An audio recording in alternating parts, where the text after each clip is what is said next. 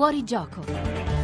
16-11 minuti, rieccoci qui oltre la linea delle notizie. Abbiamo da poco seguito l'ultima edizione del GR1. A proposito di giornale radio, ci scrivono sulla pagina Facebook di Rai Radio 1, in particolare un ascoltatore che ci segue e ci saluta dalla Francia, e questo ovviamente ci fa molto piacere. Ci chiede anche come fare a seguire anche le edizioni del GR, evidentemente dall'estero e quindi su streaming. Beh, caro ascoltatore, è possibile ovviamente non solo sul sito Rai Play Radio, e questo Rai Play Radio, anzi, e questo vale ovviamente per tutta la programmazione di Radio 1, la si può ascoltare in diretta, in streaming, la si può ascoltare in podcast, questo vale anche per i giornali radio, e naturalmente con la stessa app per smartphone e tablet, quindi tutte le trasmissioni sono disponibili sia in diretta sia per un ascolto successivo, dunque in podcast. Mentre al 335 699 2949 ci lanciano anche una sorta di sfida, di quesito, che siamo riusciti insomma a fare delle indagini accurate. Allora, Max di Pesaro, la vecchiaia è un'età di 15 anni superiore a quella che hai, è una frase del Giardino dei Ciliegi di Anton Chekhov, si dice, ma se avete altre suggestioni, perché sembra una frase abbastanza ricorrente, magari risale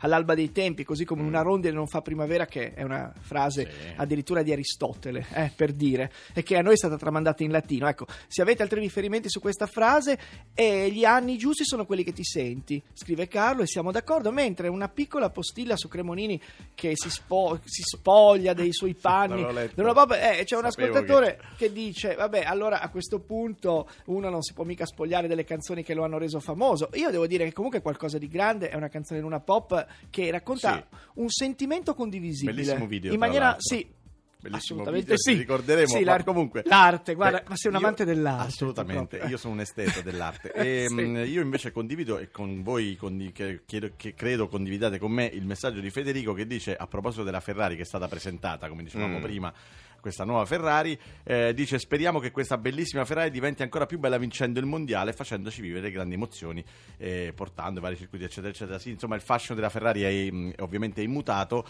Certo, le vittorie sportive mancano e questo un pochino ci dispiace, per cui speriamo che, come ogni anno, che non faccia la Ferrari, come da tifoso della Roma lo posso dire, come fa la Roma, che ogni anno si vince l'anno prossimo. Allora, bella e brava e vincente la prossima Ferrari, ovviamente ce l'auguriamo. Un'ultima postina, un ascoltatore al 335 699 2949 che scrive che il vincitore morale è Ron, al Festival di Sanremo meritava molto di più con questo bellissimo brano di Dalla. Vabbè, Ron ci verrà a trovare tra una settimana più o meno e ci racconterà non solo di questo brano, ma anche proprio di tutto un progetto che riguarda Lucio. Noi abbiamo intanto, che sta guidando, quindi le facciamo solo un ciao ciao con la manina, non immaginatevelo, la Ferrari, la nostra no, sta guidando la macchina elettrica, la Ferrari elettrica, semaforo rosso, sta piovendo, semaforo rosso. Comunque la nostra Ferrari non ha niente a che invidiare la nostra Ferrari elettrica, la Ferrari di cui parlavate prima, volevo dire. No, chiarisca che lei non ha una Ferrari Sferrazza, non vorrei che la direzione di Radio 1 si agitasse. No, ha una macchina, elettrica. Elettrica. No, volevo dire che c'è un po' di pregiudizio sulle colonnine dove si carica la macchina, che vorrei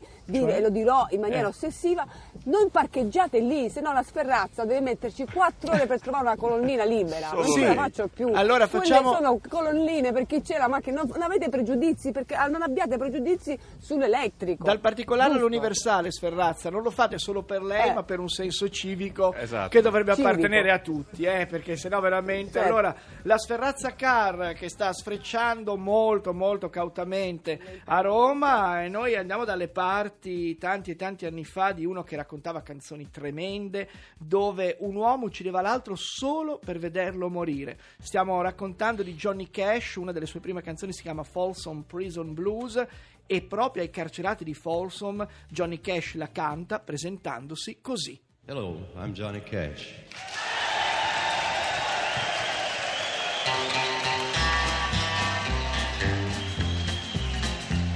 I hear the train a-comin', it's rollin' around a bend, and I ain't seen the sunshine since I don't know when. I'm stuck in Folsom Prison, and time keeps draggin' on, but that train keeps a-rollin' on down to San Antone. When I was just a baby, my mama told me, son, always be a good boy, don't ever play with guns. But I shot a man in Reno just to watch him die. When I hear that whistle blowing, I hang my head and cry.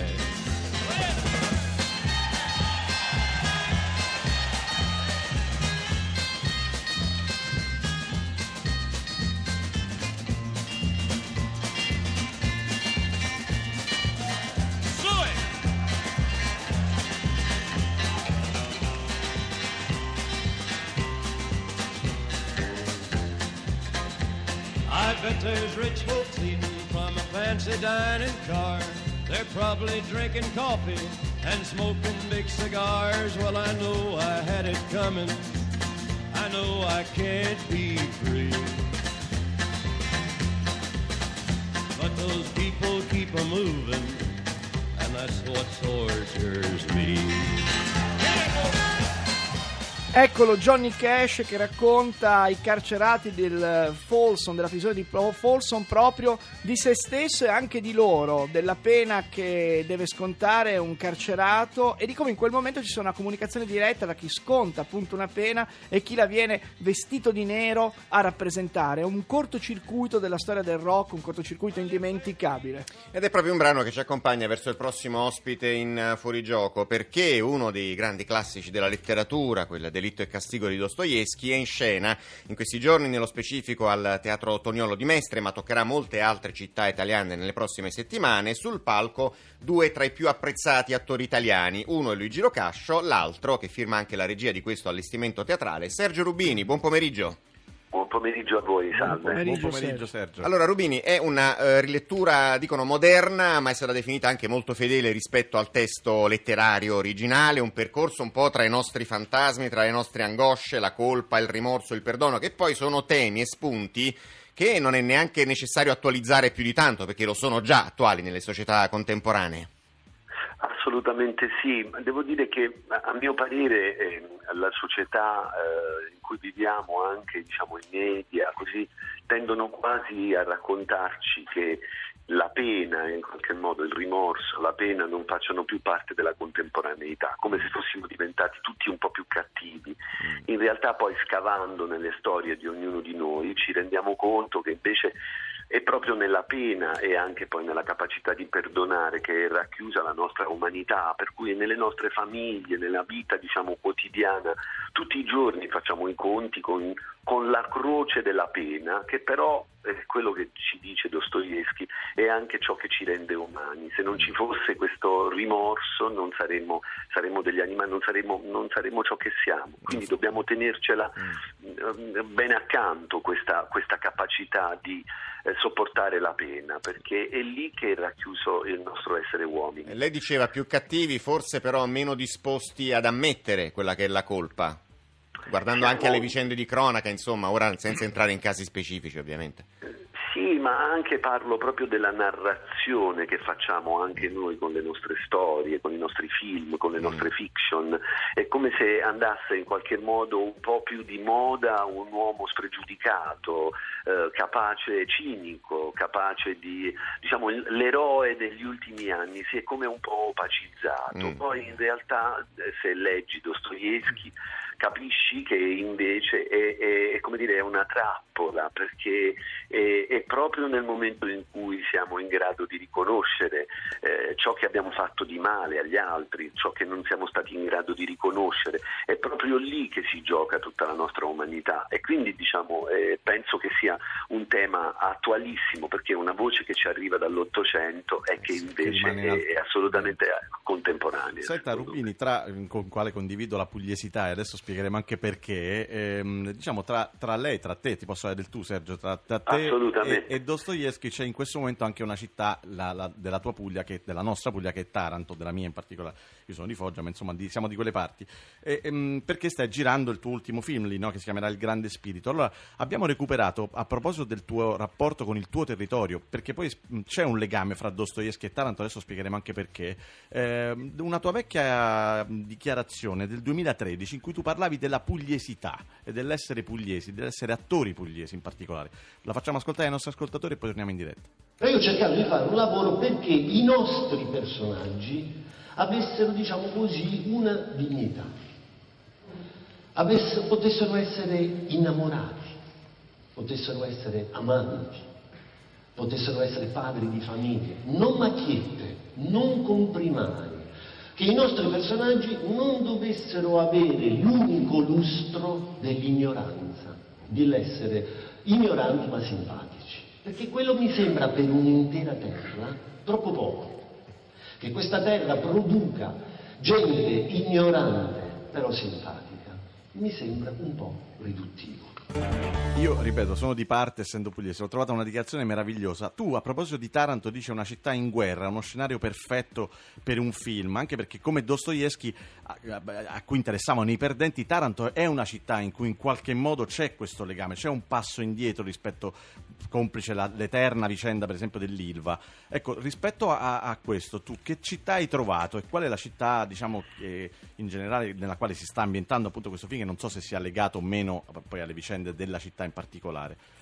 Sì, il mio film in qualche modo attraversa il problema della città, ma in una maniera laterale, perché il protagonista del film, che poi è Rocco Papaleo, è un uomo con dei problemi mentali, ritiene di essere un Sioux, l'ultimo dei Sioux, vive appollaiato su una terrazza e ritiene che lo scempio tutto intorno dell'industrializzazione sia opera degli Yankee, che una volta lì c'erano i bisonti, le praterie.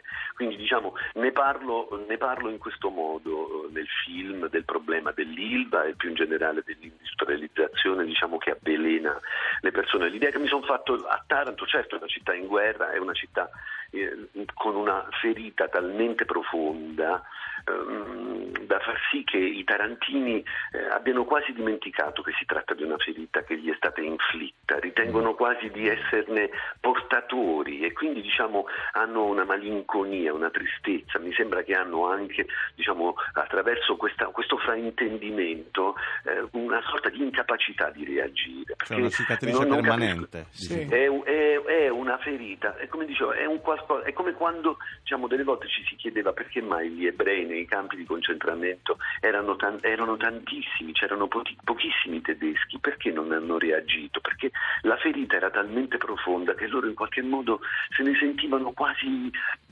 portatori sani, sembrava quasi che dipendesse da loro. Ecco, mi sembra che i tarantini portino la croce in una maniera quasi come una vergogna, perché è vero, ci hanno mangiato, ci mangiano, ci sfamano le famiglie. Per questo ritengo che sia un problema enorme che vada risolto dall'intera comunità, paradossalmente, più sì, da chi non sì, è in quei luoghi, sì, e che con più obiettività sì, può metterci le mani. Ne abbiamo parlato proprio l'altro giorno con un cantautore, Renzo Rubini, che di nuovo di quelle zone, che ci ha dato la sua visione dei fatti. Ma ritornando a Dostoevskij, a questa messa in scena, Sergio, dove oltre a te, a Luigi Lo Cascio, c'è anche un rumorista e una cantante, quindi c'è anche uno scenario sonoro, se abbiamo capito bene. Quale può essere lo scenario sonoro di un romanzo, di un allestimento teatrale dove il senso di colpa, la paura e anche, perché no, una certa decadenza del cosiddetto impero russo zarista, che fa parte, no, del testo e che forse potrebbe anche essere una decadenza contemporanea del mondo in cui viviamo? Come la si rappresenta sonoramente?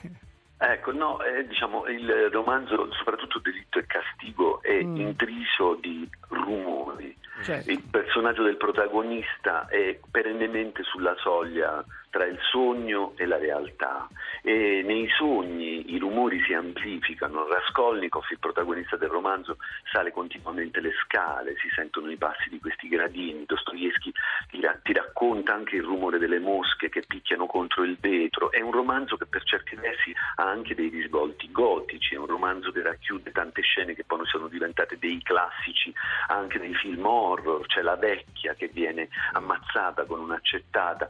Il romanzo è pieno di rumori, e questi rumori suggeriscono sostanzialmente un clima. E il lavoro che abbiamo fatto con questa riduzione è proprio quella di mettere in luce il più possibile. Non è possibile, come dire, è un libro di 700 pagine, certo, farlo in un'ora e 50, in un'ora e 40 è una pratica, è un'operazione impossibile. Puoi provare però a restituire il clima, la suggestione, certo. E quindi la musica, è l'impressionismo musicale che c'è dietro. dietro. Allora, grazie moltissimo a Sergio Rubini, augurandoti buon pomeriggio. Ricordiamo che dal 21 al 25 febbraio l'allestimento a Mestre, poi dal 9 all'11 marzo a Treviso. Ci dedichiamo una canzone in sintonia, dove la prigione in realtà è molto più contemporanea di quanto si possa pensare.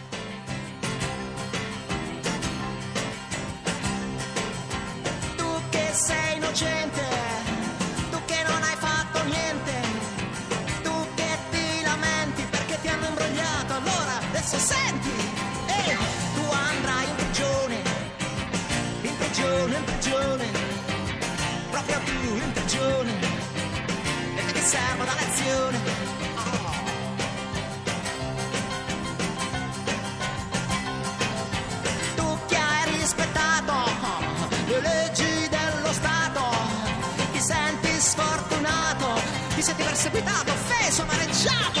Allora, in prigione, in prigione, in prigione, in prigione. Sì, proprio tu in prigione, e che ti serva da lezione.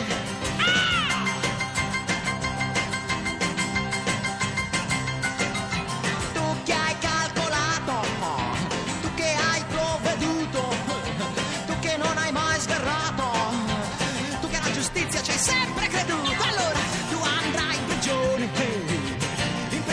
in prigione, sì, proprio tu in prigione, e che ti serva da lezione.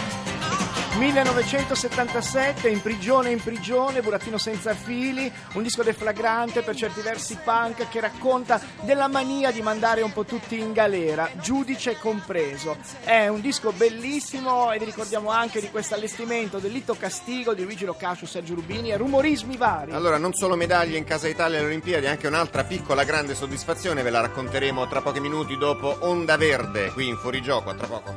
Rai Radio 1.